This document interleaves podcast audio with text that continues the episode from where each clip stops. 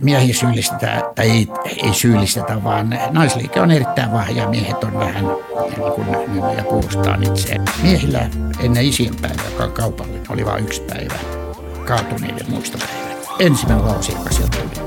Olihan kaatuneita naisiakin. Vallan tässä me puhuttiin Tarja Halosen kanssa, miten se keskustelu on niin latautunut ja se ratkaisu ei ole se, että aletaan kostaa, koska se on kostokierre toisen perään ja tulee aina olemaan näin. Moi kaikki kuuntelijat. Täällä on Isak Rautio versus Willem von der Paalen. Tämä on FutuCast. Tervetuloa. Kiitos. Nykyään mä sanon sun nimen oikein. Mitä? Sä oot oppinut. Aina, niinpä. Muista silloin ekalla kaudella. Kun niin, siinä meni joku 45 jaksoa, mutta nyt se menee oikein. Hyvä. Tällä kertaa meillä on vieraana äh, Ilkka Taipale. Tervetuloa. Kiitos. Mä en laittanut siihen mitään titteliä edelle. Mä tein se kahdesta syystä. Joo. Ensimmäinen syy on se, että mä oon tosi huono niissä. Mä, aion, mä en ikinä saa niitä oikein. Ja toiseksi niin, että minkä, minkä siihen laittaisit? Tai laittaisiko no se riippuu aina mistä kohteesta, että siviiliammatilta lääkäri yleensä, jos oikein tarvitsee kehua, niin sitten on joukkolääketieteen dosentti, joka tarkoittaa yhteiskuntalääketiedettä vanhalta nimeltään sosiaalilääketiedettä. Se on niin kuin akateeminen ja sitten voidaan laittaa jossakin ulkomailla veteraanikansanedustaja tepsii siellä, että täytyy aina katsoa vähän yleisöä, että yleensä en pidä näistä titteleistä. Niin, niin joo, sitten mä mietinkin, että, että mieluummin vain Ilkka Taipale. Tervetuloa, kiitos. Tänä aamulla mä mietin, tämä varmaan myös johtuu siitä, että mä muutan pois Helsingistä nyt tämän kesän loputtua, mutta ikinä ei voi fiilistellä liikaa Helsinkiä. Eli, eli mä haluaisin kysyä sulta, minkälainen Helsinki oli 60-luvulla? Jotenkin nuoren silmin. Vuonna 1942 syntynyt, niin kysyin mieluummin silloin. Tuossa Kalennyksen kadun ja Museokadun kulmassa syntyi, niin siinä pelattiin jääpalloa kadulla ja auto tuli kerran eh, tuota, tunnissa saattoi auto tulla bussit, ei sitten tota, ensimmäiset eh, valot, liikennevalot tuli joskus 50-luvun alussa ihan Eh, keskuskadun ja eh, Mikon ja, ja tuon Aleksandrin kulmaan. Ja me pitkältä matkalta ihmiset tuli ja kulkin neljään suuntaan siitä ympäri ja ihmetteli liikennevaloja. Ja tietysti silloin vielä sodan jälkeiset tilanne säilyi, että kaikkien kortteleiden kellarit oli yhdistetty toisiinsa ja lapset juoksi niissä stritsasotaa ja valosotaa käytiin ja pihalla oli pirusti lapsia, lasten tarhoja ei juuri ollut, niin vanhemmat lapset hoiti nuorempia lapsia. Ja katulaulajat kävi soittamassa, roskisdyykkareita oli tosi jotkut ampun heitäkin stritsoilla, mutta kaikki oli onnellisia ja tyytyväisiä keskimäärin, eikä se onnellisuuden taso kovinkaan paljon ole lisääntynyt. Jos ajatellaan, joskus 1900-luvun alkupuoliskolla tehtiin tutkimus, montako esinettä lapsella on, niitä oli keskimäärin neljä. Eli saattoi olla yksi nalle. Tällä hetkellä äskettäin tehty noin 500, eli täydellinen nallekokoelma, pienoisautokokoelma ja niin edelleen. 500 esinettä. Jota kuinkin, ja siinä ei ole pieniä lego, lego Joo, että jo. romun kerääminen ja niin kuin on, hmm. Ja se ei tee ihmisiä onnelliseksi. Niin, onhan useat kirjojakin kirjoitettu siitä, tämmöinen kirja kuin Stuffocation on olemassa, joka, joka puhuu siitä, että niin kuin tämä kaiken – niin kuin materian määrä niin tappaa onnellisuuden. Ja, ja no sekään ei ole varma, mutta tietysti kehitysmaissa, mulla on yksi loistava esimerkki. Kaverit Intiassa, lapset pelas rikkinäisellä tennispallolla ajateltiin vaimon vapun kanssa sitten siinä, että ostetaan niille uudet. Mentiin kauppaan, ostettiin kymmenen makso dollarin. Ja mä sanoin myyjälle, että myytiin liian halvalle. Sanoin, että saattaa olla, mutta me olemme onnellisia. Ja mm. samaten, jos katsoo lapsia kehitysmaissa – ja myöskin läntisiä kehitysmaissa. Kyllä ne jotkut valittelee, mutta välittömästi kun tänne tulee, niin ensimmäisenä kun kuuntelin ihan kadulla ihmisten keskustelua, niin jatkuvasti on pieniä pätkiä jostain pikkuvalittelusta. Ja tota, ken vaivojensa vaikertaa vaivojensa vanki. Mm. Ja samaten Kellokosken ruukin patruuna 101-vuotiaana kuollut sanoi, että jos haluat kuolla katkerana, niin aloita tyytymättömyydestä. niin. se on Esko Valtavajakin sanoa. Että... Ja niin, Sitten sit kysäisit 60-luvusta, niin sehän oli sellainen niin kuin intellektuaalisesti, että silloin yliopistot ikään kuin räjähti, niitä ruvettiin rakentamaan ympäri maata ja tuli valtavasti äh, syrjäseudultakin ylioppilaita, mutta tiedonvälitys oli aika keskittynyt. Ensinnäkin oli Helsingin Sanomat Uussuomi ja sitten Suomen tietotoimisto. Ja jos meikäläiset lukisi, oli ylioppilaslehti, joka meni kaikille opiskelijoille koko maassa. Se oli vaarallinen lehti toisten kannalta. Teinilehti sadalle tuhannelle. Mutta nyt, ja sitten oli Filmihulu ja Ydin ja pari muuta.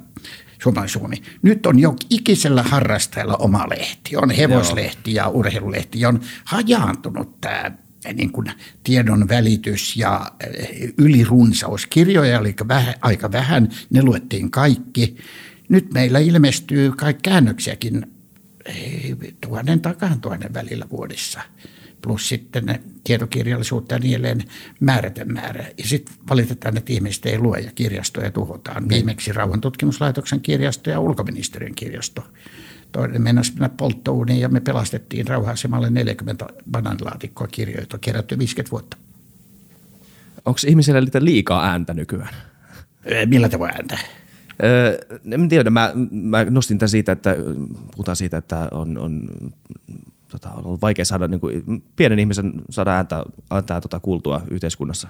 Se Onko riippuu, nyt... miten hän käyttää ääntänsä. Että nyt niin. on, kyllähän ihmiset sopuliluontoisia on – jos ajatellaan rauhanliike, joka oli äärimmäisen vahva 80-luvulla, mm. 30 000 ihmistä Senaatin torilla, niin mä yritin päästä sinne puhumaan, mutta se oli rauhanpuolustajien käsissä ja en koskaan päässyt. Mutta sitten sinä vuonna, kun kaksi poliisia murhattiin, niin tota, silloin sato pirusti ja me oltiin järjestetty samanlainen tilaisuus, kuten aiemmin YK-päivänä, ja mä olin pääpuhujana – 18 ihmistä kuuntelemassa, torvisoittokunta, satopirusti. Kaikki poliisit, joita oli aina pilvin pimeisiä, oli niiden murhaajien perässä ja lehtimiehet oli poliisien perässä. Ja se oli mun paras puhe ja mun kaveri onkin sanonut, että rauhanliike ei ole jalkojen liike, vaan tajunnan liike. Ja nyt kaikki on ilmastonmuutoksen kannalla tai Pride-kulkueissa. Oletteko kuullut mitään ydinaseista? Kun katsottiin näitäkin vaaleja, niin mm. kaksi kolme ihmistä edellytti että Suomi allekirjoittaa ydinasekieltosopimuksen. Ja nyt alkaa olla vähän sellainen tunne minun mielestä, että hyvin pienten vähemmistöjen ää, niin kuin, ää, puolesta taistelu on niin kuin keskellä ja usein sitten enemmistö tahtoo jäädä syrjään. Ajatellaan nyt muu sukupuoli, ajatellaan tota, nämä intersukupuoliset, joita meidän opiskeluaikana Vappu Kitkeen väitöskirjan alalta ja tunnettiin lastenklinikkaa hyvinkin, niin ne hoidettiin erittäin hyvin. Joku tällainen asia, että pitääkö steriloida eh, eh, tota, mm. ennen ja se poistettiin. Hallituskysymys. Sen olisi pitänyt tehdä virkamiehen homman automaattisesti tuosta noin. Mm. Ja siitä suuret puolueet puhuu näistä asioista. Ja, ja tuolla valtuustossakin siellä oli aloite, että Helsinki lopettaa suhteet Pietariin, koska Pietarissa sorretaan – sateenkaariporukkaa, jota nimitettiin homoiksi aikanaan. Niin me sanoin, että anteeksi, nyt siellä sorretaan mielisairaita, vankeja, köyhälistöä ja kaiken näköistä porukkaa.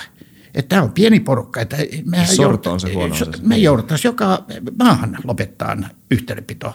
Että älkää, kun te olette saanut vapauden, niin älkää nyt hitto vie tuoko sitä asiaa joka paikkaan esiin, joka yhteydessä. No sen jälkeen oli Stolström leimas, mutta homojen vastaiseen rintamaan liittyneenä. Ja marraskuun liikkeen aikana oltiin ekoja organisoimassa heidän mahdollisuuksiaan. Ja rikoslaki muutettiin ja sitten tuli SETA, jonka puheenjohtaja oli äh, Halonen ja edelleen. Et tota, samaten pikkasen ääripäähän lähtee osa nykyisistä feministeistä, kun et tota, ne lait, jotka on tehty, miehet ne teki aikanaan, taas esimerkiksi tämän sukupuolikiintiön lain. Me oltiin enemmistö, tehtiin, ollaan piru onnellisia. Se eh, niin kuin rakenteellinen feminismi yhdistys yhdeksästä lähtien, se on ollut ihan määrätietoista. Et, ja tämä vegaanihomma, että eh, valtuustossa, no nehän naureskelee mulle aika paljon siitä, mutta tota, kun Helsingissä oli lastentarhoissa – tuollaiset 230 vegaaniperheiden lapsia. Mm. Lapsethan ei synny vegaaneina, vaan päinvastoin ei mene äidin maito, joka ei ole vegaanista. Niin, niin tota, siellä ajettiin, että taksilla on tuottava näille tota, ruoka lastentarhaan. Koska ne oli sellaisilla alueilla, jossa naapurikoulussa ei tehty vegaaniruokaa. Se meni läpi. No mä en mä viittynyt sitä vastustaa, mutta sitten tämä kasvisruokapäiväkin. Ja nyt on sellainen näkökulma suhteessa tähän ääripäihin, joissa vihreä, erät vihreiden nuorisoporukka on toisessa ääripäässä ja vasemmistovihreistä osa anarkistit ja toisessa on persut. Saksalaisilla on Leben und Lebenlasse, elää ja anna toista elää. Lieben und Liebenlassen, rakasta ja anna toisten rakastaa. Essen und Essenlassen, syö ja anna toistenkin syödä. Äläkä pilaa niiden ruokahalua. Glauben und Glaubenlassen, eli uskoa ja anna toistakin uskoa. Ja denken und Denkenlassen, niin pikkasen sellaista ymmärtämystä vastapuoleen kohtaan mm. pitäisi olla. Onko tämä oireilua siitä, että yhteiskunta on jollain pintapuolisella tasolla ainakin vähän eristäytynyt toisistaan. No, kyllähän se on samanlainen kuin SMP nousu aikanaan, että kun äh, ensiksi rintamamiehille ja muille tehdään rintamamiestiloja, pientiloja, joissa he rakentaa omat talonsa ja saunansa ja, ja tota, kansakouluja he, heille rakennetaan. Siellä on satoja tuhansia ihmisiä. Sitten tulee traktori ja tota, moottorisaha ja kansa tyhjenee Ruotsiin töihin ja kaupunkeihin ja täällä syntyy. Ja silloin SMP nousi erittäin paljon tästä tyytymättömästä unohdetusta kansasta. Mm. Ja nyt tota, tämä on monimutkaisempi asia, mutta kyllähän jokainen tajuu, että automatisointi, itsepalveluyhteiskunta ja nyt tämä, äh, niin kuin, äh, miksi se koneäly, niin kuin, Joo, ne tulee tuhoamaan työpaikkoja, seuraavaksi lähtee kauppojen kassat ja niin edelleen. Ja sille porukalle, joka on työtöntä, ei yhteiskunta tarjoa, mutta kun rahaa ja uhka, siis eihän työttömyys ole paitava työttömyyden uhka, toimettomuus ja tarpeettomuus. Mm niin kyllä tässä vähän sama linja on, mutta nyt tässä alkaa olla kaupunkiporukka. Eli, eli tota Itä-Helsingistä Koillis-Helsinkiin, Vantaan osiin ja niin edelleen. Että se on toisenlaatuinen porukka, joka on tyytymätöntä. Ja tota, puolueiden pitäisi olla erittäin niin kuin määrätietoisia – ehkäisemään, että ei nyt nouse tällainen ylipovillistinen liike. Kyllä. Eikä ne kanna sitten vastuuta. Eihän Soini kanna vastuuta jälkikäteen, kun putosi Kyllä. näistä asioista. Joo, tämmöiset, niin kuin, tämmöiset äh, hajautetut äh, tyytymättömät ryhmät – nähdään jotenkin tämmöisiä, niin kuin, kaikki nähdään jonain, jonkunnäköisinä niin yksittäistapauksina irrallaan toisistaan, kun tämä, niin kuin, tämä, tämä iso kenttä Joo. näyttää nimenomaan sen ison kuvan, Joo. että tässä on Joo. kyseessä Joo. tämmöinen niin kuin pieni... Se, sekä että jos katsot vihreitä toisaalta, miten on lähtenyt liikkeelle, se on aivan loistava historia. Me sen pyhän perheen kanssa Haaviston ja, ja tota Heidi Hautalan ja Ville Komsin ja Saurin kanssa tultiin äärimmäisen hyvin toimia. Oltiin lisäksi tyytyväisiä, koska he olivat ensimmäinen niin kuin kaarne tuolta Noakin arkista omituisia eläimiä, kun taistolaisilla oli ilmaherruus sitä ennen. Ja Haavisto oli aluksi kompostinimisen lehden päätoimittaja ja sitten heillä oli uuden ajan aura, jossa oli erilaista esoteerista, hypnoosista, buddhalaisuuteen tekstejä. Nämä yhdistyi Suomilehdeksi. Ja ne, he ovat kyenneet yhdistämään kaikki erikoiset henkilöt. Sitten sateenkaariporukka, vaikka meillä on ollut sitä porukkaa Pentti Holapasta lähtien, mutta silloin me ei melskattu eikä puhuttu. Ihmistä annettiin olla. Sitten eläinsuojelijat, sitten tota jopa radikaalemmat eläinsuojelijat, nyt muu muu porukka eh, ja niin edelleen. Että he ovat saaneet kuitenkin nämä erillisporukat organisoitua heihin yhteen. Mutta niitä on tietysti organisoinut, joka on äärimmäisen tärkeää, meidän kansalaisjärjestöt.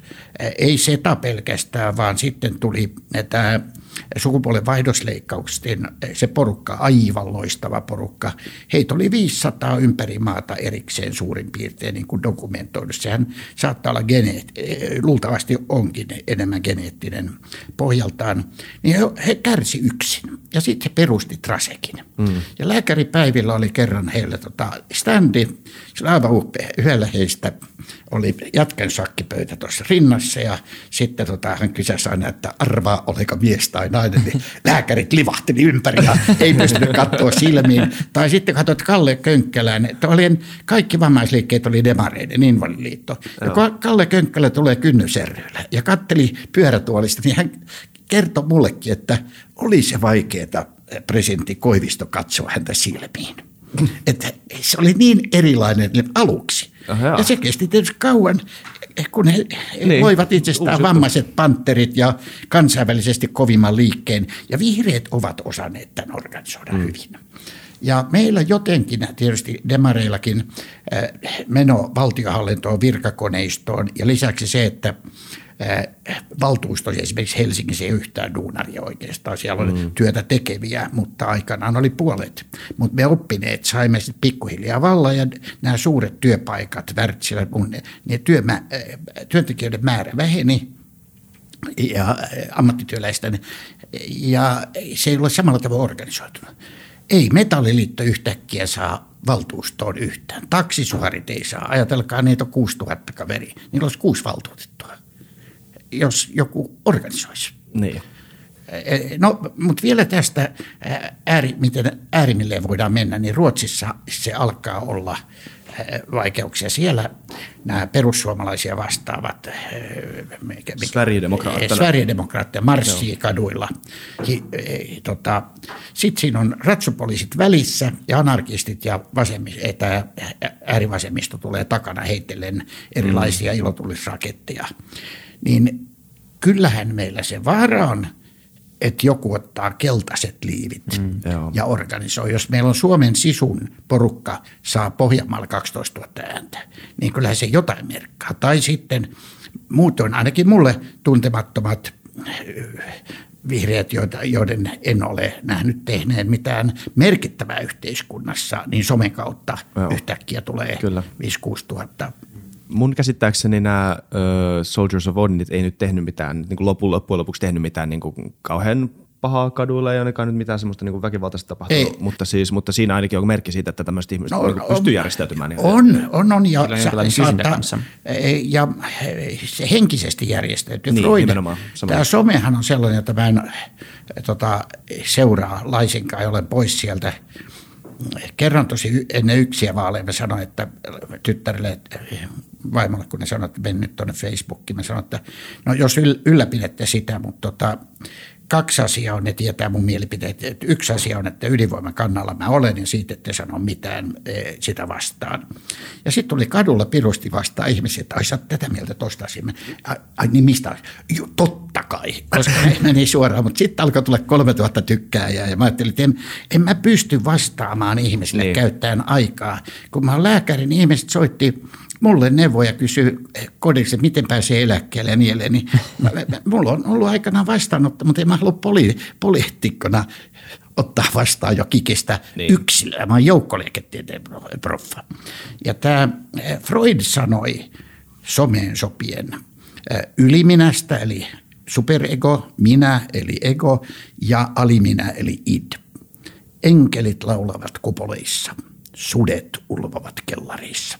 Hmm. Tämä soveltuu aika hyvin someen ja tähän. Jep. Mm. Kyllä siellä se paljastuu. Ja siellä. jos katsoo sitä Persujen äh, vaalivideota, niin olihan se ihan hurjaa teksti, jos te näitte Joo, sen. joo, niin joo. sehän oli siivoton. Joo, ja, siis, ja tämä on, tää on se teksti, mikä näkyy tämmöisillä julkisilla nettisivuilla, niin, niin kuin YouTube ja nää, muut. Sitten Se on kun mennään jotenkin semmoisiin- putsattu, että se retoriikka kuitenkin, niin Niin. sit se ei voi olla Joo, yhtä joo. rajua kuin mitä se pahin on. Mutta kyllä tuossa kadulla kapakoissa kuulee silloin tälle mun, munkin vakiopaikka, yksi nepalilainen paikka kotiseudulla, niin mä tunnen ne kaikki kaverit, mm. mutta mä luulen, että pe- persuja ovat äänestäneet. Ja kun me tehtiin vaalitöitä, tietysti mulla oli vanha tapa mennä viinakaupan eteen ja siitä mä dyykkasin sitten aina sellaisia, jotka sopii eläkkeelle, että tun, to, sut pitää panna tutkimuksia. Ja jaoin 5000 eloleipää aikana. Ja nyt kokeiltiin sitä, niin vanhat dokut on kuollut ja mun vanhat mm. kaverit ja nuoret tuntee, mutta kaikki, jotka istu terassilla Helsingin kadulla muilla sanoivat persuja. Joo. Ja ne on töissä olevia. Kyllä. Eihän ne ole saaneet 25 prosenttia äänestämään. On muistettava, että ne ovat äänestämättömät se suuri joukko edelleen, no. johon ei äh, mikään pikkulupaus tepsi. Mutta no niin, Oletko huolissasi tästä kuplaantumisesta, koska nimenomaan Helsingin kadulla Kalliossa tai siellä, siellä päin öö, löytyy ihan niin kuin, no, muuten, muuten niin kuin hyviä tyyppejä, muuten ihan tavallisia niin kuin työ- työssä käyviä niin kuin ihmisiä, Joo. suomalaisia, Öö, istuisit niiden kanssa alas mm, oluen kanssa 80 minuutiksi, alaisit puhumaan politiikasta, varmaan löytäisit ihan erilaisia mielipiteitä. Öö, Mutta ymmärtääkö ihmiset tätä? Tai no, ihmiset on vähän kuplaantunut. Ihmiset on... Tsehovin tota, äh, Ei mitään. Joo, me pääsen pienemmälle. Kai. No, sieltähän saisi Tsehov koska tahansa – Mä kerran kuulin kapakois just kuunnellen ihan tarkkaan.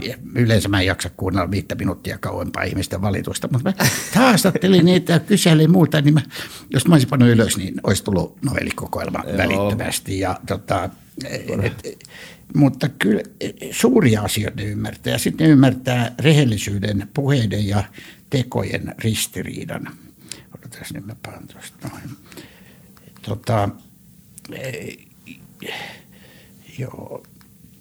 Hyvä, mutta, se on hyvä, sulla on älypuhelinta kanssa. Se on ihan, se on, se, niin kuin, joo, mä tavalla, tavallaan taas se elämä, mitä meidänkin pitäisi elää. Ei somea, niin. E- eikä niin kuin, Tämä on toinen niin vieras, jolla ei ole ollut mun tietääkseni älypuhelinta. Pekka Vahvanen on toinen. Hän on sua aika paljon nuorempi. Joo. Ja hän vetää no, aika rajumpaa linjaa ehkä. Noilla on tota, noilla anarkisten nuorilla, ne rupeaa lukemaan kirjoja ja niin edelleen.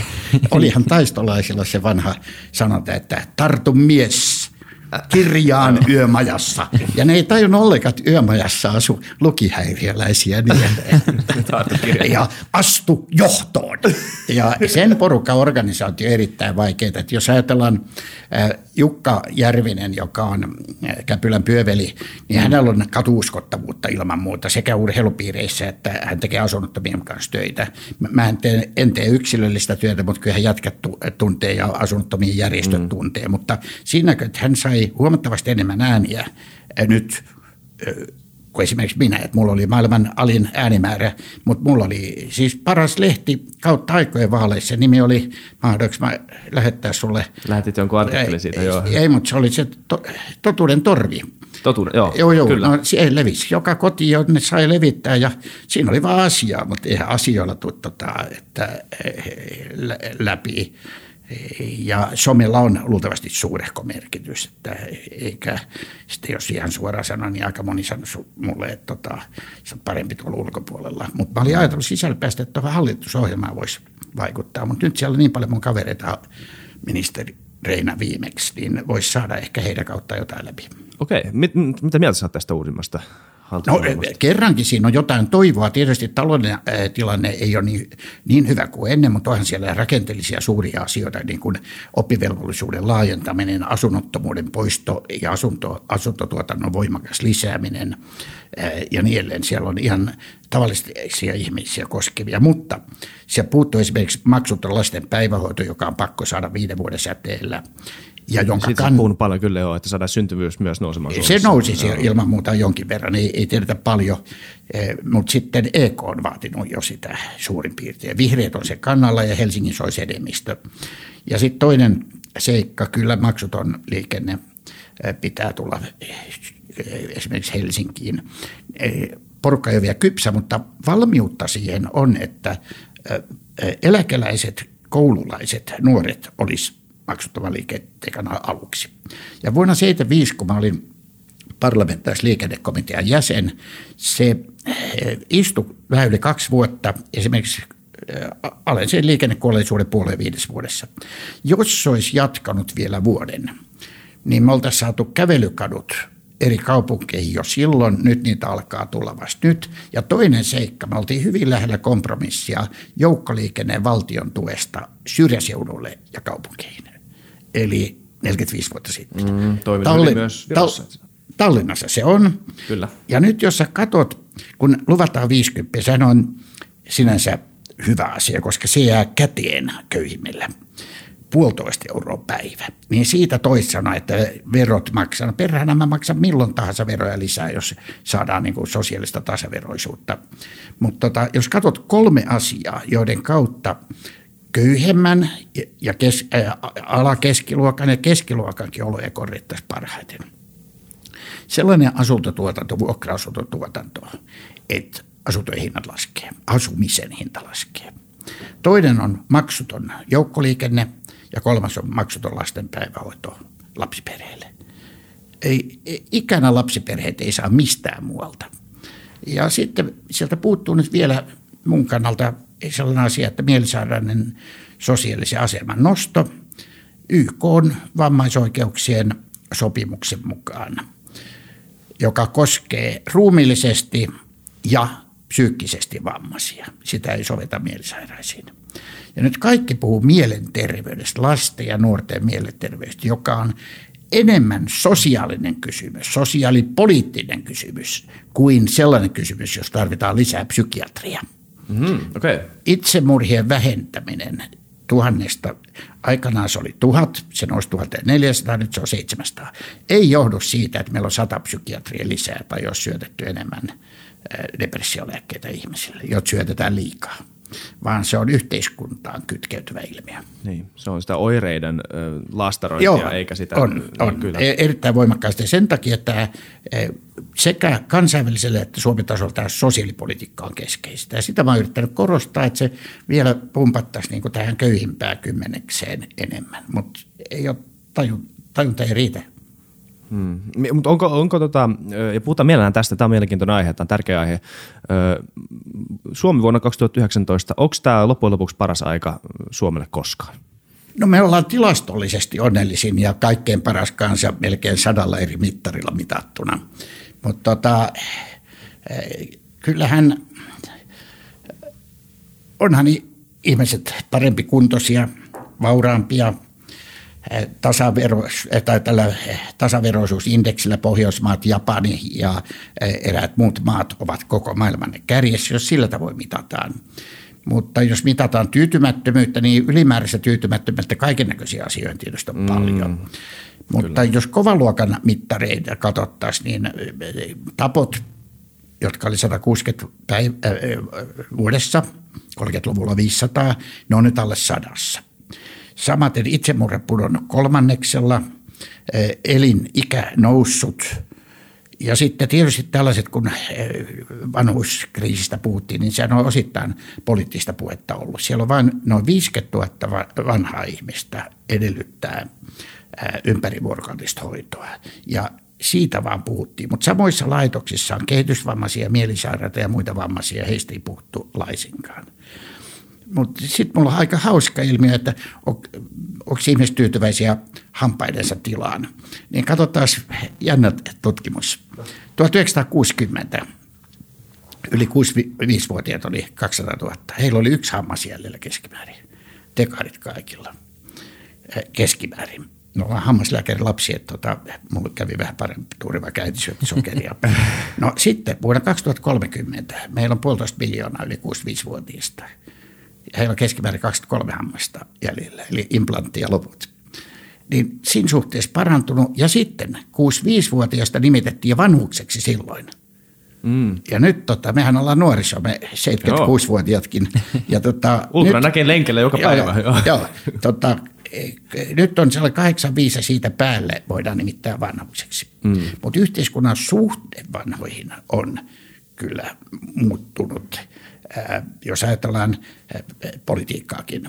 Mun aikana se, vuonna 2000 tai siltä, siinä kun mä olin eduskunnassa, niin oli viisi yli 65-vuotiaista.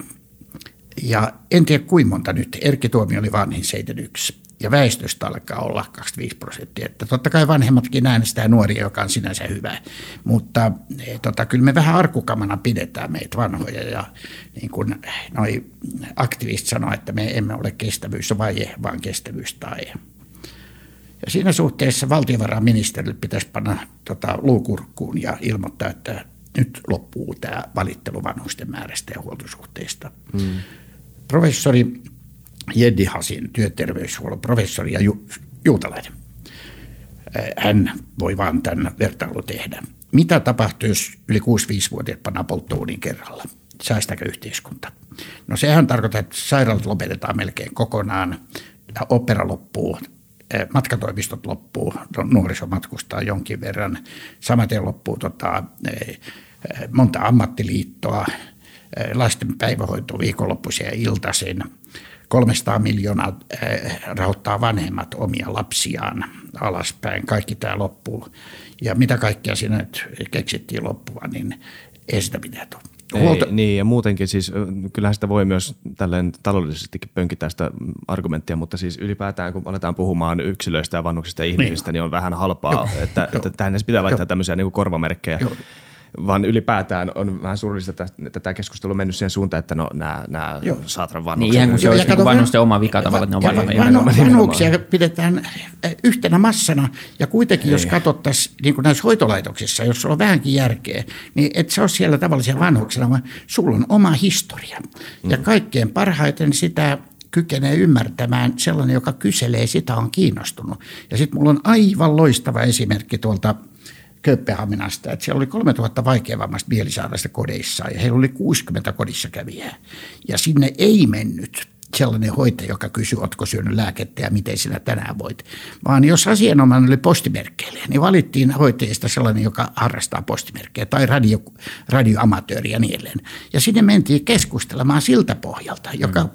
asianomaista kiinnostaa. Ja siinä ohessa katsottiin neljä asiaa, jääkaappi, ruokakaappi – viinakaappi ja mikä se neljäs kaappi vielä onkaan? Mä lääkekaappi. Lääkekaappi, joo. Niin tota, että onko se kunnossa. Ja kun kotona on näkee heti, että mikä tilanne. Ja tämä pitäisi vanhuistenhuollossa olla, että jos sinne otetaan koko ajan sijaisia ja myöskin kotisairaanhoidossa, kodihoidossa, niin vakio henkilökunta sama kuin nyt ei taho olla vakinaisia lääkäreitä ihmisillä niinkään, siis tuolla terkkarissa – niin sellainen, kun tuntee ennestään, ah, miten sulle miten sun veljelle kuuluu, se oli vanha kunnanlääkäri. Niin. Ja nyt kun valitetaan pulaa, niin Espoossa oli yksi kunnanlääkäri Gorbatov, 70 potilaspäivässä jokaisen katto. 70? Se, joo, se on ennätyksiä, mutta kyllähän meikäläisillä oli kunnanlääkärinä 30 ja niin edelleen, mutta ei nyt jokaista tarttunut riisua, että osalla oli angiina, niin suu auki ja penisilireseptiä, mutta siinä tunsi ne ihmiset. Että tota, tämä on kummallinen yhteiskunta. Niin on. Et samalla kun ratkaistaan yksi ongelma, niin tulee uusia. Niin. Niitä, tämähän on se, että niin se on vähän paradoksi se, että kun kysyin tuossa, että onko tämä paras ö, aika Suomelle koskaan. No toki siinä pitää muistuttaa, muistuttaa siitä, että eihän kaikki ole vielä edes valmista, valmista täälläkään, mutta se, että voiko asiat olla liiankin hyvin. Että sitten, sitten, aletaan, niin kuin, sitten, sitten no, kun tämä aivojen, no, niin kuin, aivojen virta ei ikinä lopu, joo. niin aina keksi jotain, mistä...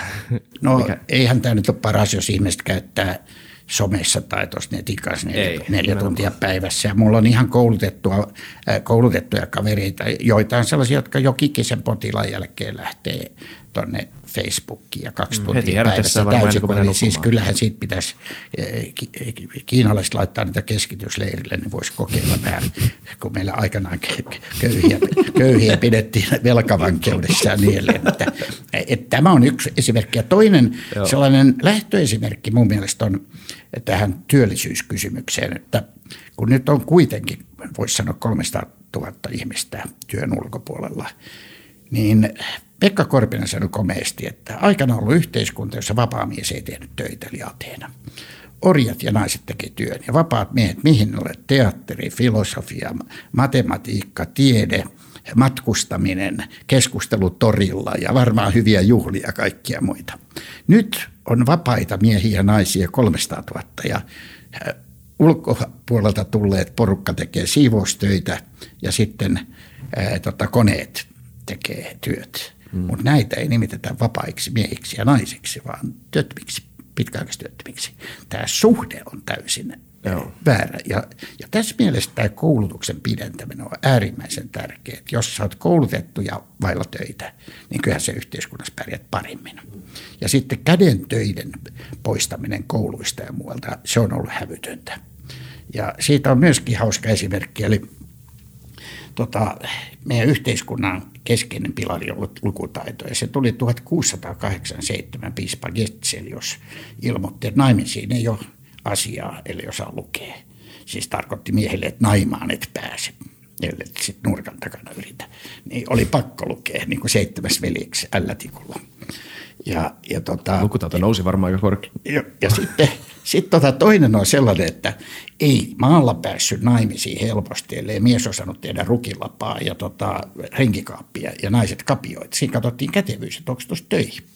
Niin nyt on kaikki avoliitos, kun kukaan ei pysty tekemään niitä. Et tota, ei, vähän Vähän on monesti menty, mutta tämä on niin hajallaan tämä keskustelu eri puolella.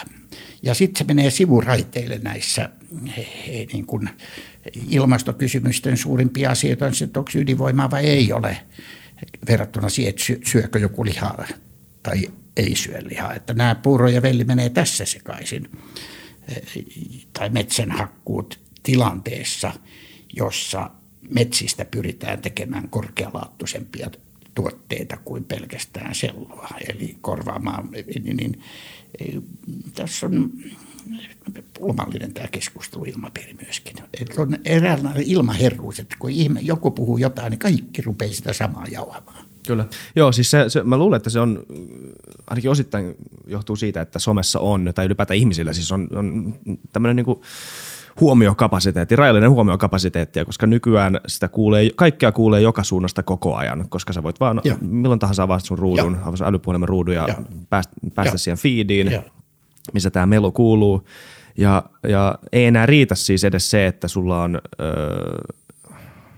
kaikki, kaikkein järkevin sanottava, vaan sun pitää olla äänekkäin. Sun ja pitää, sun pitää se, koko joka... ajan, niin kuin Twitterkin perustuu siihen, kuka siellä puhuu ole, eniten. Ole, olemassaolo. Joo, se Kyllä. näkyy ihan selvästi. Se näkyy myöskin valtuustoistunnossa, mutta onhan se ennenkin näkynyt, että siellä on tietty määrä puhujia, jotka puhuu mm. jopa puolueiden johtohenkilöitä, mm. sanomatta tässä nimiä jotka puhuu jokin ikisestä pikkuasiasta. Mutta kun on äänessä sekä Mellunkylän asiasta ja Töölön asiasta ja näyttää aktiiveilta, mutta se ei anna kuvaa sellaisesta valtiomiestasosta ja niin kuin suurten asioiden äh, kyvystä. Niin määrä ei kyllä korvaa laatu ainakaan niin tässä tapauksessa. Mutta mutta sehän on kaikkialla, jos katsot meikäläisten oppikirjat, no ne oli, saattoi olla vielä englanninkielisiä 600 sivua, mutta nyt sulla on munuaistaudista se on aina 600 sivua, sitten sulla on sydäntaudista 800 mm. sivua, sitten sulla on EKGstä sydänfilmistä 300 sivua, niin ei kukaan pysty, ja sitten siellä on sellaisia, että on syytä katsoa potilasta tarkkaan, että siis näitä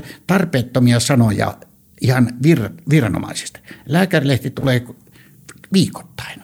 Ja siellä koko ajan puhutaan, kolesteroli pitää alentaa ja niin edelleen. Että tulee niin kuin allergiseksi. Ja mä yrittänyt saada, että tulisi kerran kuussa tai kaksi kertaa viikossa siellä valtuuskunnassa. Niin ei missään tapauksessa, koska mainostulot ovat kiinni siitä.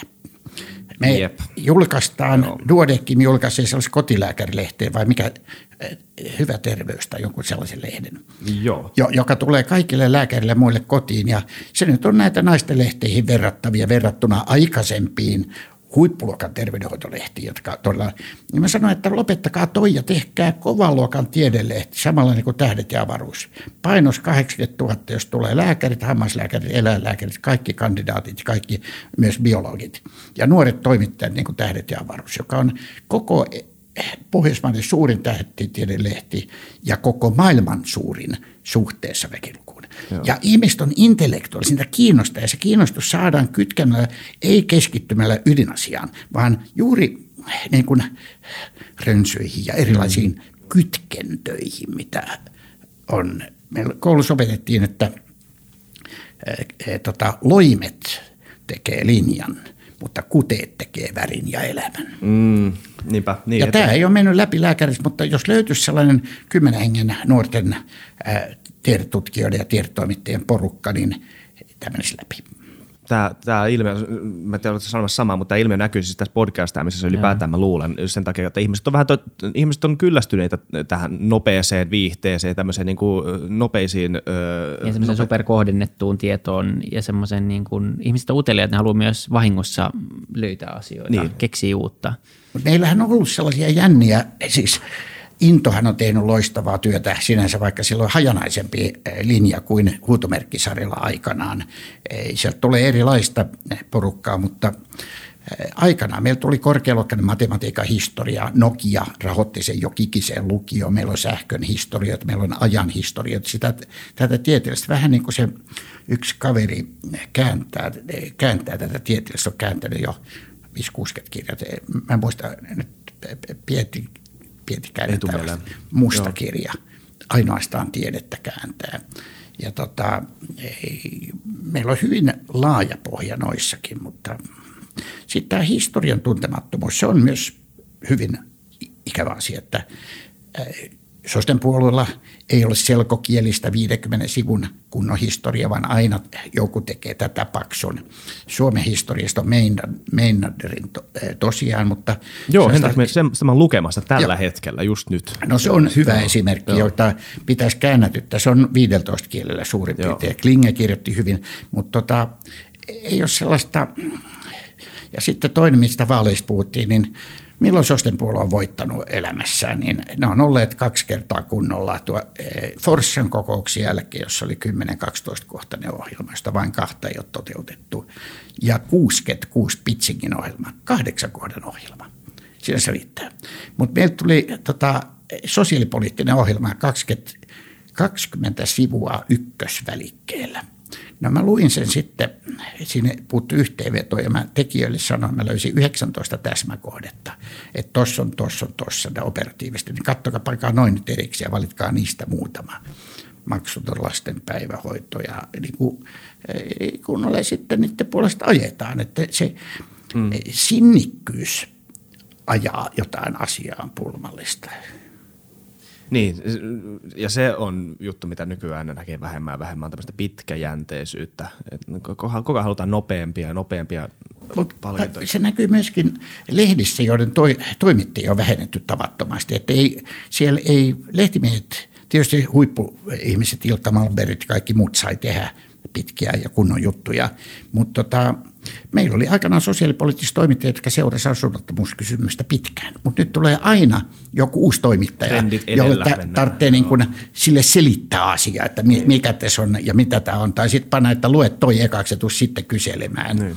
Ei, mutta toisaalta lehtimiehessä on se hyvä puoli, että ne joutuu keskimäärin vaikka pintapuolesta käsittelemään monia asioita. Ja mä pidän Matti Vanhasta erittäin hyvänä esimerkkinä tästä, että hänen perussivistys on ollut lehtimiehet. että se on joutunut kaiken näköisiä asioita lukeen ja tietämään mm. enemmän kuin, ja olihan Lipponenkin ja jopa Paavo Väyrynen tällä puolella. Oliko? Olihan ne tota, ylipuolisen toimittaja, oh, jopa niin, niin, niin. englanninkielen opiskelijoiden lehden First päätoimittaja Lipponen ja radiossa myös Väyrysestä en tiedä. Väyrynen oli myös lehdessä, niin kun sehän tuli niin nuorena vuonna 70 okay. eduskunta. Mä tuli vasta 71, että mä en ole periaatteessa vanhemmasta päästä.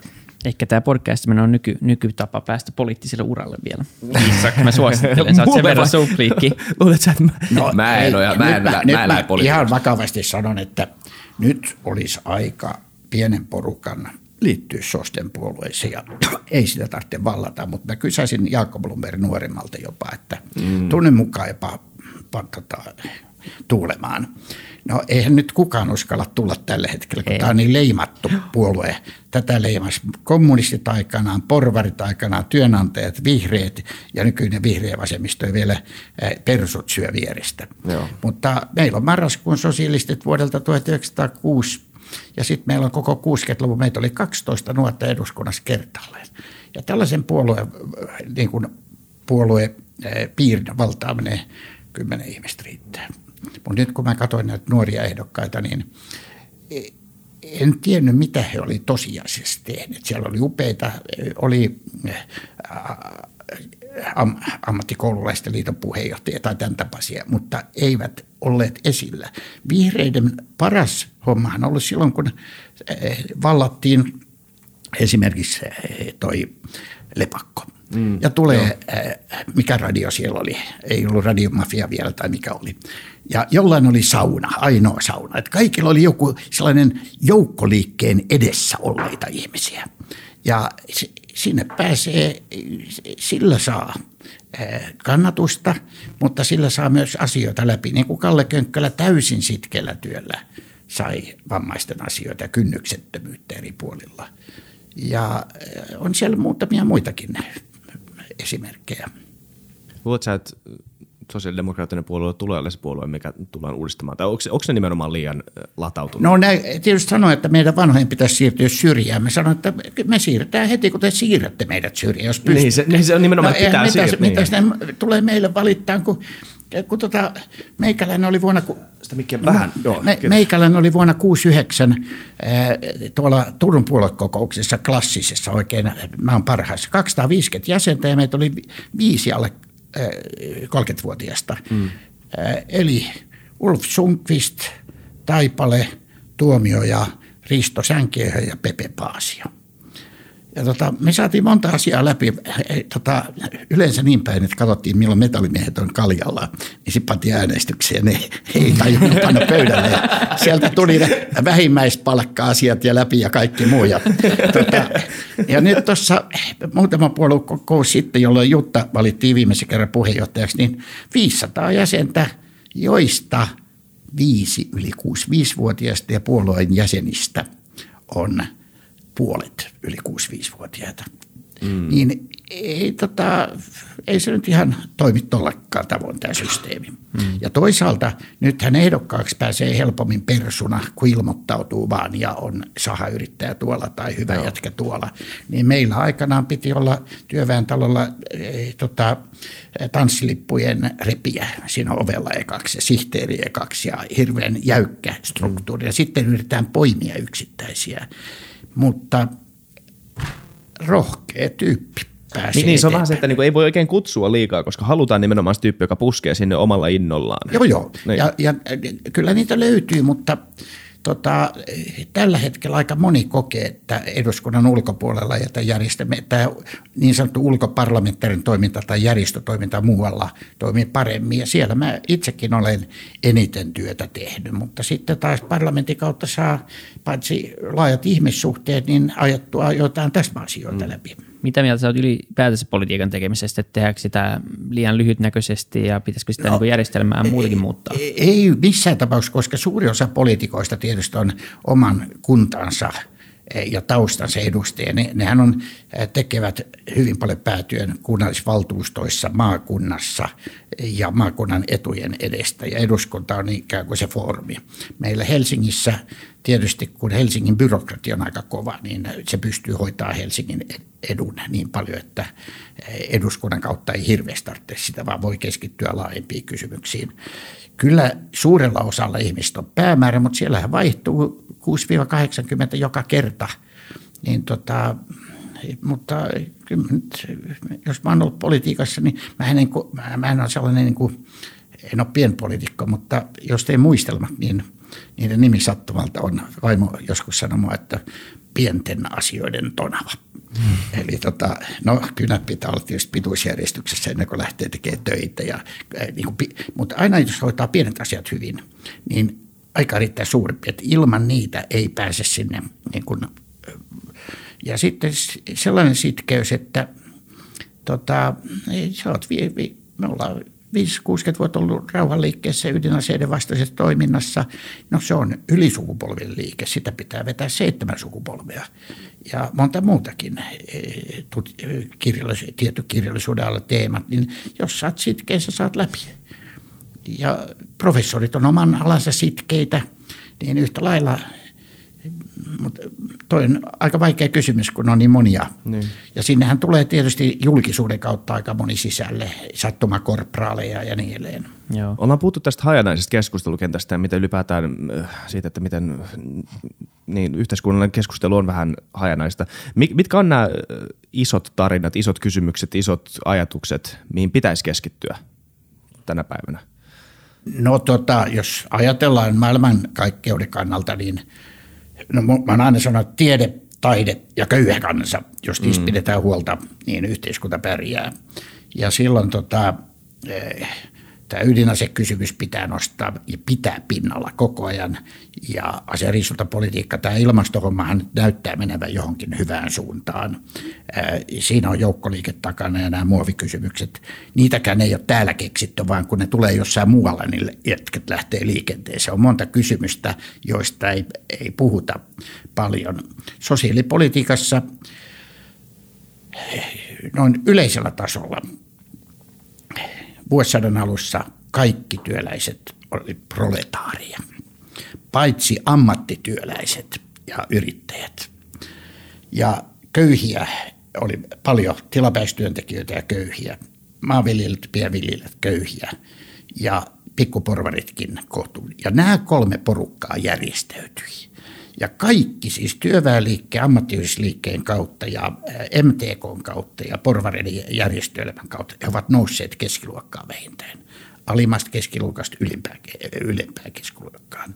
Jäljellä on jäänyt järjestäytymätön porukka, sellainen 10-15, jossa kaikki pitkäaikaistyöttömät, siellä on kaikki koulupudokkaat, siellä on tota, etupäässä – yksinäisiä, naimattomia, eroneita miehiä, mutta aika paljon naisiakin. Ja siellä tietysti kuuluu eläkeläisiä jonkin verran, mutta tota, tähän porukkaan samanlainen sosiaalipoliittinen impulssi, kun tehtiin keskiluokkaan Pekka Kuusen 60-luvun sosiaalipolitiikka kirjan jälkeen. Tehtiin valtavia tulonsiirtoja. Aravajärjestelmän avulla tehtiin 800 000 asuntoa, opiskelija-asuntoja tuli 50 000 edelleen. Nyt tämä jäljelle jäävä porukka, perheettömät nykyproletariaattina, niin siihen pitäisi laittaa. Niin kuin mielenterveyspolitiikassa kannattaisi unohtaa yleinen mielenterveyshöpinä ja laittaa mielisairainen sosiaalinen asema kuntoon, niin te näkisitte ihmeitä. Voidaan puhua vielä vähän mielisairauksista ja, ja koko tästä kentästä. Joo. Silleen epäsuorasti vähän kritisoinut sitä tapaa, missä, mit, miten koko keskustelua käydään ja miten sitä ongelmaa ratkaistaan. Mutta mikä on tavallaan koko tämän kentän tila tai miten iso ongelma tämä on Suomessa? No kun sehän on ihan sekava soppa. Kun ihmiset puhuu mielenterveydestä, ne yleensä tarkoittaa tavallisten ihmisten mielenterveyttä ja tavallisten ihmisten vaikeuksia, depressiota ja myöskin lapsiperheiden vaikeuksissa mielenterveyttä ja kaikki, jotka syö unilääkkeitä ja ää, tota, depressiolääkkeitä, ne, ne liitetään mielenterveyshommaan. Ja nyt tota, itse mielisairaus, joka on tavallisella ihmisellä, kuten Parkinsonismi tai MS-tauti tai reuma, niin se porukka, se on taas skitsofrenia sairastaa noin 40 000, maksimi 50 000 Suomessa. Niin heillä on toisenlaatuiset ongelmat. Heillä on myöskin masennusta, päänsärkyä, perhevaikeuksia, mutta he ovat siis ihan tavallisia ihmisiä. Mielisairaus, siis skitsofrenia tai maanisdepressiivinen mielisairaus on aivojen tauti, aivojen kehityshäiriö, jonka syytä ei tiedetä. Että se on rinnastettavissa ihan hyvin Parkinsonismiin tai Alzheimeriin tai muuten, mutta tietyssä iässä tuleva ilmiö. Ja noin 10 ja 20 prosentin välillä heistä vammautuu aika vahvasti. Kolmasosan katsotaan parantuvaa ja sosiaalista aika usein. Ja nyt tähän ei todella kohdisteta vammaislakeja laisinkaan. He ovat alhaisimmassa asemassa vammaisista yleensä.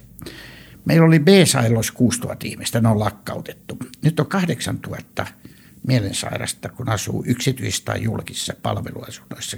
Neljäsosalla ei ole omaa huonetta, kolme neljäsosalla ei ole omaa keittokomeroa eikä tota vessa ja suihkua. Tältä tavoin ei asu yksikään ihmisryhmä. Lisäksi nämä YK-sopimukset edellyttää, että vammaisella on oikeus valita asuinpaikkansa ja kenen kanssa hän asuu, ja hän ei voi velvoittaa asumaan missään. Kunnat kilpailuttaa nämä palvelukodit ja edellyttää suurin piirtein asianomainen asuu siellä. Toiseksi sanotaan, jos joku joutuu olemaan laitoksessa jostain syystä pitkään, niin hänen olosuhteensa on järjestettävä samoin kuin hänen ikäisellään on talon ulkopuolella. Tätäkään ei ole toteutettu. Hmm. Ja nyt poliitikot eivät kohdista tähän ilmiön laisinkaan huomiota, vaan tavallista. Kyllä me olemme mielenterveyskannan. Lisää lääkäreitä, lisää vastaanottoa. Tuolla on pulaa ja poliklinikoita pitää tehdä. Tätä yleistä höpinää on riittävästi. korjata se. Ja sitä on ollut siis nuorisopsykiatrian ja lastenpsykiatrian kohdalla 50 vuotta ei ole sellaista aikaa, eli jos valitettu, että resursseja on vähän. Ja nythän lastensuojelutoimia on aivan liikaa. Siinäkin sosiaalipoliittisilla ja muilla toimenpiteillä olisi mahdollista toimia, jos päätetään. Kodihoito on lopetettu tällaisista perheistä, kodihoitajat. Siellä on niin monta asiaa, mutta tota, ja keskitytään nyt nytkin vanhuksilla vaan tähän normeihin, 0,7 normiin, joka minä en nyt ollut innostunut siitä, mutta se tuli. Entä sitten syrjäytyminen? Mitä se on Suomessa? No syrjäytyä, Paljon puhutaan miesten sun tota, joo, sun pitää katsoa silloin, että mitä sä tarkoitat syrjäytyä. Jos sä oot asunnoton, sä syrjäydyt asuntomarkkinoista mm. ja sen sä pystyt ratkaisemaan. Ihan sataprosenttisesti, että, että jokaisella on asunto ensin periaatteella kämppä. Hmm. Ja jos ei ole muuten, niin siellä on riittävät palvelut. Ja, tai jos on sellainen, kun hajottaa seinään, niin pannaan betoniset seinät ja, ja tota, niin edelleen. On erilaisia tapoja. No sitten se, jos on e, tota, heikko koulutus, syrjäydyt koulutuksesta, se on taas eri kysymys.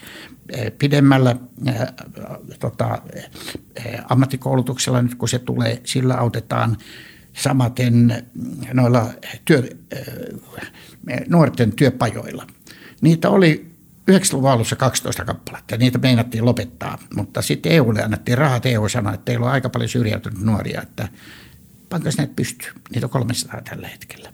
Et käden taitojen käyttäminen hyväksi on vähän. Sitten meiltä puuttuu sillä puolella apumiehet rakennuksilta, voitaisiin organisoida miten tahansa, jos halutaan. Meillä on tavaton määrä konsteja, jos päätetään tehdä se. No sitten jos sä oot yksin, sä oot syrjäytynyt perheelämästä, sitten, niin edes tämä jakautuminen. Mutta sitten ongelma on se, että jos sä oot kolme näistä asiaa, niin yhdellä sä voit vielä pärjätä, mutta jos sä oot asunnoton, no perheetön useimmiten ja sitten sä oot kouluttamaton, niin sä oot vielä huonommassa asemassa. Eli mä oon leikellä sanonut, että kun on yksi ongelma, putot pykälään, kaksi ongelmaa, kolme pykälää, kolme ongelmaa, viisi pykälää. Ja se, siinäkin sosiaalipolitiikalla pärjätään. Että tämä syrjäytyminen on täysin äh, sellainen höpötermi yleisen, jos sitä ei jäsenetä. Ja jo vuonna 2000 me nähtiin sivistysvaliokunnassa eduskunnassa, että 15 prosenttia pojista ja 10 prosenttia tytöistä vähän alle jää sekä jatkokoulutuksen että työelämän ulkopuolelle silloin. No siinäkin oli sotkettu ja nyt puhutaan taas uudelleen samassa 20 vuotta myöhemmin. Jotain pitäisi tehdä. Mutta sielläkin on sellaisia ongelmia, että siinä on mukana kehitysvammaiset mielisairaat ja niin edelleen tuossa luvussa, joilla ei juuri ole asiat itse markkinaehtoiseen työhön, mutta työtoimintaan, päivätoimintaan, joka on organisoitukin osalle. Sitten on sellaista, siis tällaista höpötystä muutenkin. Kaikilla pitää olla sosiaalinen vastuu kuulemma nykyään. Ekaksi oli ympäristövastuu kaikilla firmoilla, nyt on sosiaalinen vastuu. Mikä sosiaalinen vastuu ja kellä on pitkäaikaistyöttömiä vammaisten työllistämisestä? Mä oon HUSin hallituksessa – 25 000 työntekijää ja koskaan ei otettu yhtään pitkäaikaistyötä töihin. Se on kuntien vastuulla. Ja sen takia se vastuu pitää panna kokonaan koko yhteiskunnalle, jakaa se, tarvittaessa vaikka verojakin voi nostaa, mutta ennen kaikkea se työttömyysraha pitää kanavoida työllistämiseen, ei vain kuntien työllistämiseen, kun se on nyt kunnille pantu velvoitteeksi. Mm. Ja sitten jos joku ei pärjää töissä, niin sitten pannaan eläke, eläkeselvittely. jos ei. No, ei vaan, tota, totta kai lääketieteelliset selvitykset niin, neuropsykologiset testit ja niin edelleen, mutta kun sekin on lopetettu yhteiskunnassa, niin. tämä Elmojen, eli sen alkuperäinen nimihän oli IT-projekti, että sillä saatiin 30 000 eläkkeelle, sillä ihan lääkäri mm. tietyille systeemeille.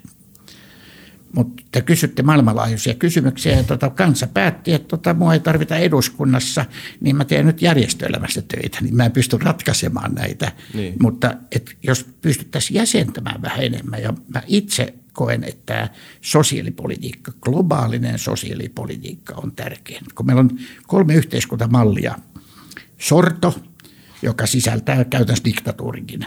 Sitten on sekasorto ja sitten on sosiaalipolitiikka sä saat sorrolla sekasorron kuriin, mutta sosiaalipolitiikalla sorron ja sekasorron kuriin. Ja nyt aletaan puhua social floorista jo muuallakin, että se pienin mahdollinen sosiaaliturva annetaan, joka Suomessa alkoi sodan jälkeen lapsilisät, pienet eläkkeet ja sitten tuli työttömyysturva ja sairausvakuutus ja niin edelleen. Meillä on kohtuullisen hyvin, mutta ei, täydellistä.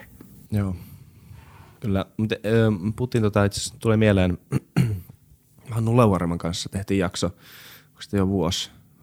On pitkä aika. Joo, se on hyvä kaveri. On. Kertooko se miesten asemasta? Öö, vähän puhuttiin siitä. No, se on, puhuttiin, joo, se Hannu oli, oli tosi vakuut. No silloin oli yksi rautainen juttu äskettäin. Kato, kun miehiä syyllistetään, tai ei, ei syyllistetä, vaan naisliike on erittäin vahva ja miehet on vähän niin kuin, ja puolustaa itse, eikä tarvitsekaan naisia vastaan puolustaa.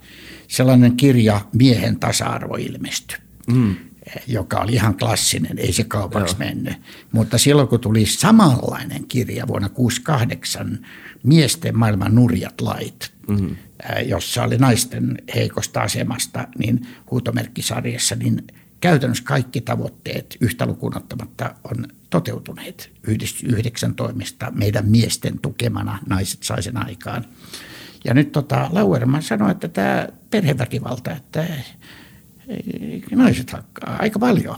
Sillä oli aika kovan luokan tilastoja, mutta ei, eihän siitä puhuta. Ei puhutakaan. Mun äitikin on lääketieteen psykologian professori ja puhunut aina siitä, että eihän tämä eihän tämä niin kuin väkivalta mitenkään yksipuolista ole. Ei, ei, mutta se, siis, ja sitten aika monet vaikenee siinäkin kysymyksessä, mm. mutta aika hauska, että tämä nyt on pikkasen niin kuin, huvittava yksityiskohta pelkästään tästä nais- ja miesliikkeen eroavaisuudesta. Että Miina sillan päälle pyritään saamaan liputuspäivää.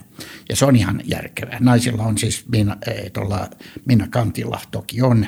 Ja sitten on eh, ja mä olin siellä, vaimo nosti sitä lippua näytteeksi. Mä olin siinä vieressä ja sanoin paikalla olleille kaikille naisille, mä olin ainoa mies siinä, että joo meillä naisillahan oli aikanaan kaksi kansainvälistä päivää, eli tuo äitien päivä ja kansainvälinen naisten päivä, että – Miehillä ennen isien päivää, joka on kaupallinen, oli vain yksi päivä, kaatuneiden muistopäivä. Mm. Ensimmäinen lause, joka sieltä tuli, olihan kaatuneita naisiakin.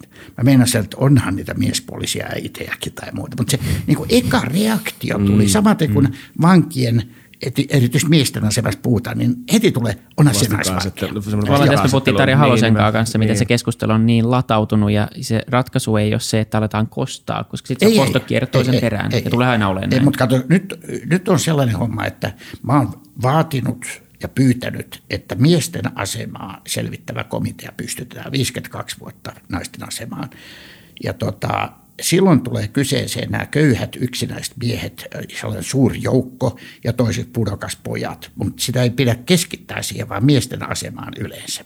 Ja silloin ei olla naisia vastaan, eikä käsitellä naisten, siis sitä tasa-arvoa, koska sitä on käsitelty ennestään, mutta se olisi maailman ensimmäinen miesten asemaa pohtiva komitea.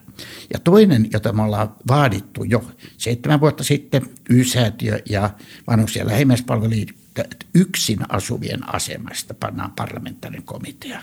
Ei ole saatu aikaan. Mutta saatiin yksin asuvien vanhusten ja lapsiperheiden mm. pieni työryhmä.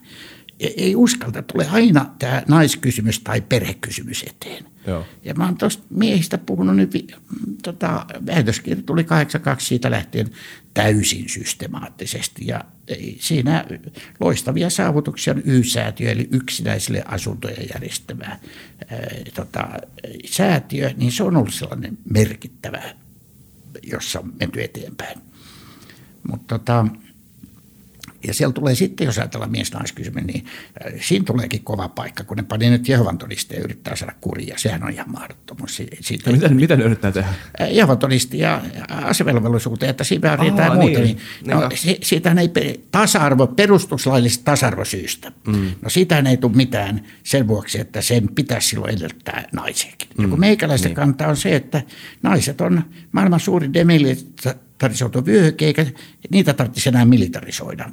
Mutta vaatimuksia on, että tulisi yleinen yhteiskuntapalvelu.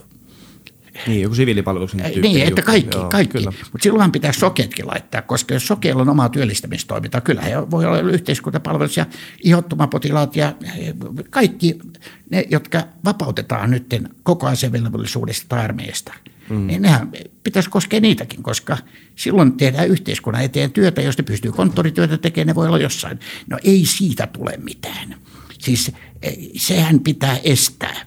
Ja tämä Jehovan todistajat on pirun hyvä esimerkki, minkä virhe on tehty. Ja me ajettiin Jehovan todistajille tämä vapautus aikana. Ensimmäinen artikkeli vuonna 1965 tuli Krister Chilmanilta – Eh, ja sitten Hustapladis pääkirjoitus Groovet minoritetstryck, raakaa vähemmistösortoa. Joo.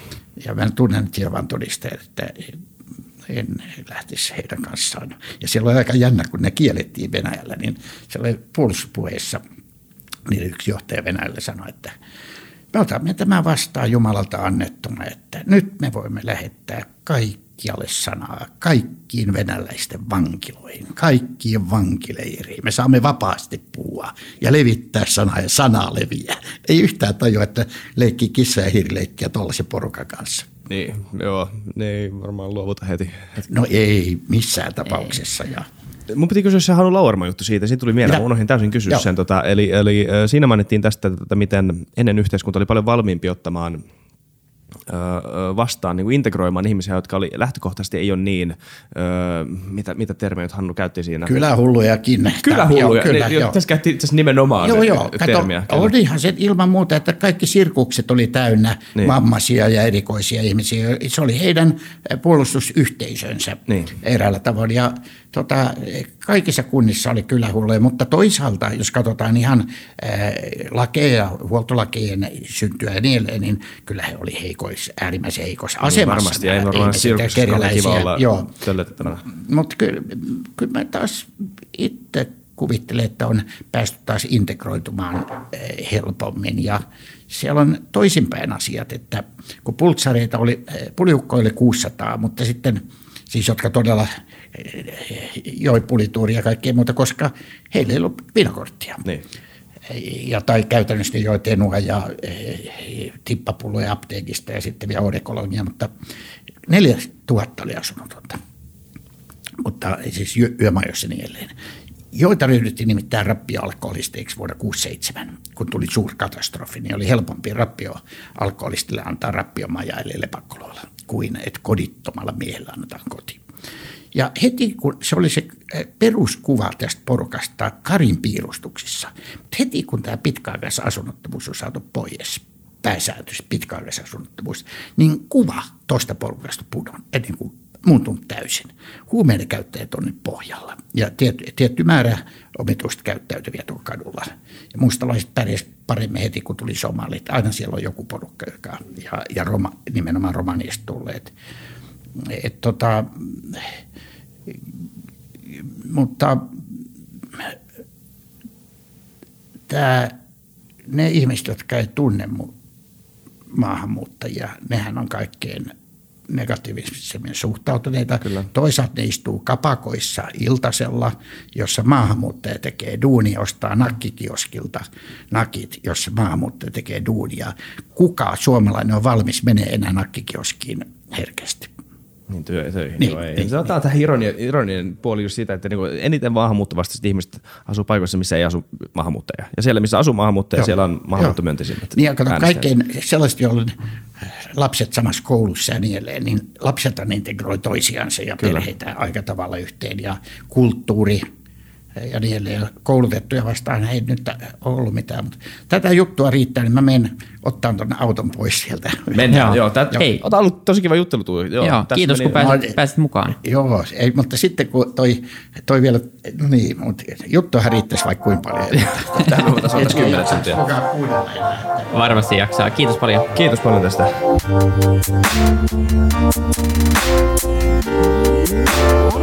Kiitti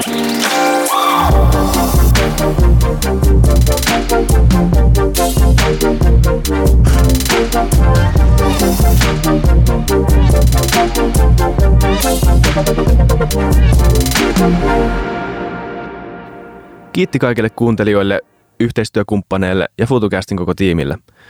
Isa Kraution ja William von der Baalinin lisäksi, Isa Kraution minä, tiimiin kuuluu tuotantovastaava Samuel Happonen ja media vastaava Tuumas Lundström. Ja kiitos Niko Noanalle tästä upeasta tunnaribiisistä, joka on mukana Lululandissä. Seuratkaa mitä somessa nimimerkillä FutuCast, millä tahansa podcast-alustalla ja niin ja saa arvostella. Mielellään. Thanks. Moi moi.